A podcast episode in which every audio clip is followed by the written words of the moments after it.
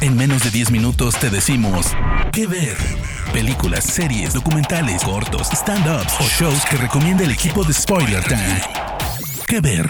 En esta entrega especial del podcast ¿Qué ver? para el sitio Spoiler Time, Fernando Malimovka, quien les habla, arroba Fercando en Twitter, arroba bajo Moishe en Instagram, alcanzaré a ustedes la última entrega de Seinfeld para la plataforma Netflix llamada 23 Hours to Kill, o sea, 23 horas para matar. En esta oportunidad se trata de un show que hizo en el Teatro Beacon de Broadway el legendario Jerry Seinfeld, eh, en la cual presentó un poco eh, material nuevo y material que de alguna manera adaptó a la nueva vida de él ya con 65 años, como nos explica en algún momento del show.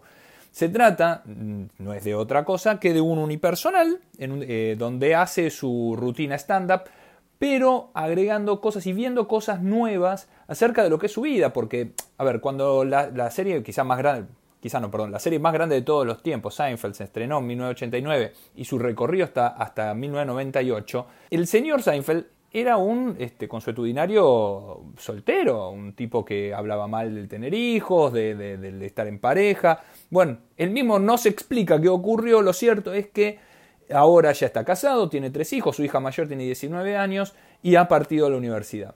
Dentro de lo que es el universo o lo que estamos acostumbrados a ver de, sus entregas, de su, repertorio, podemos nuevamente eh, ver o disfrutar de sus eh, observaciones ácidas, incorrectas, eh, sus malos tratos, pero no personales contra el público, sino contra la vida en general.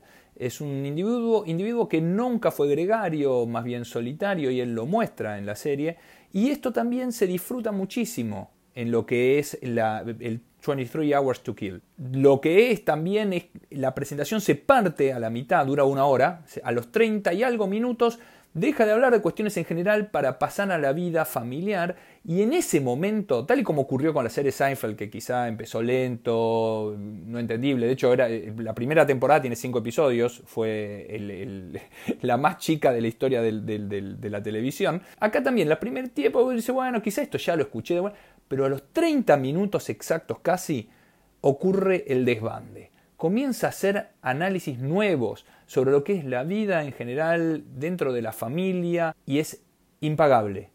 Y es tal cual lo que uno pasa que queda como un estúpido cuando va de espectador, estos espectadores, y dice, ah, es verdad lo que dice, me pasa a mí, es verdad, es verdad. Bueno, es eh, exacto.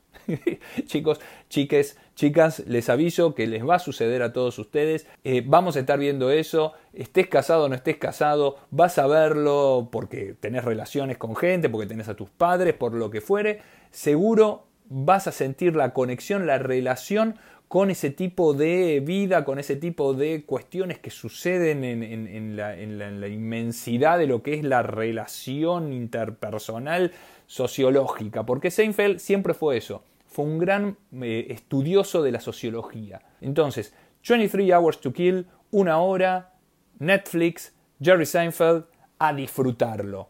Como Yapa, está muy bien que te muestran al final que el salto que se ve del helicóptero es él en persona, no es un doble el que lo hizo. No les agrego más, véanlo. Fernando Malimovka para el podcast Que ver, entrega especial 23 Hours to Kill para el sitio Spoiler Time. Hasta luego, muchas gracias. De parte del equipo de Spoiler Time, esperamos que te haya gustado esta recomendación. Nos escuchamos a la próxima. Que ver.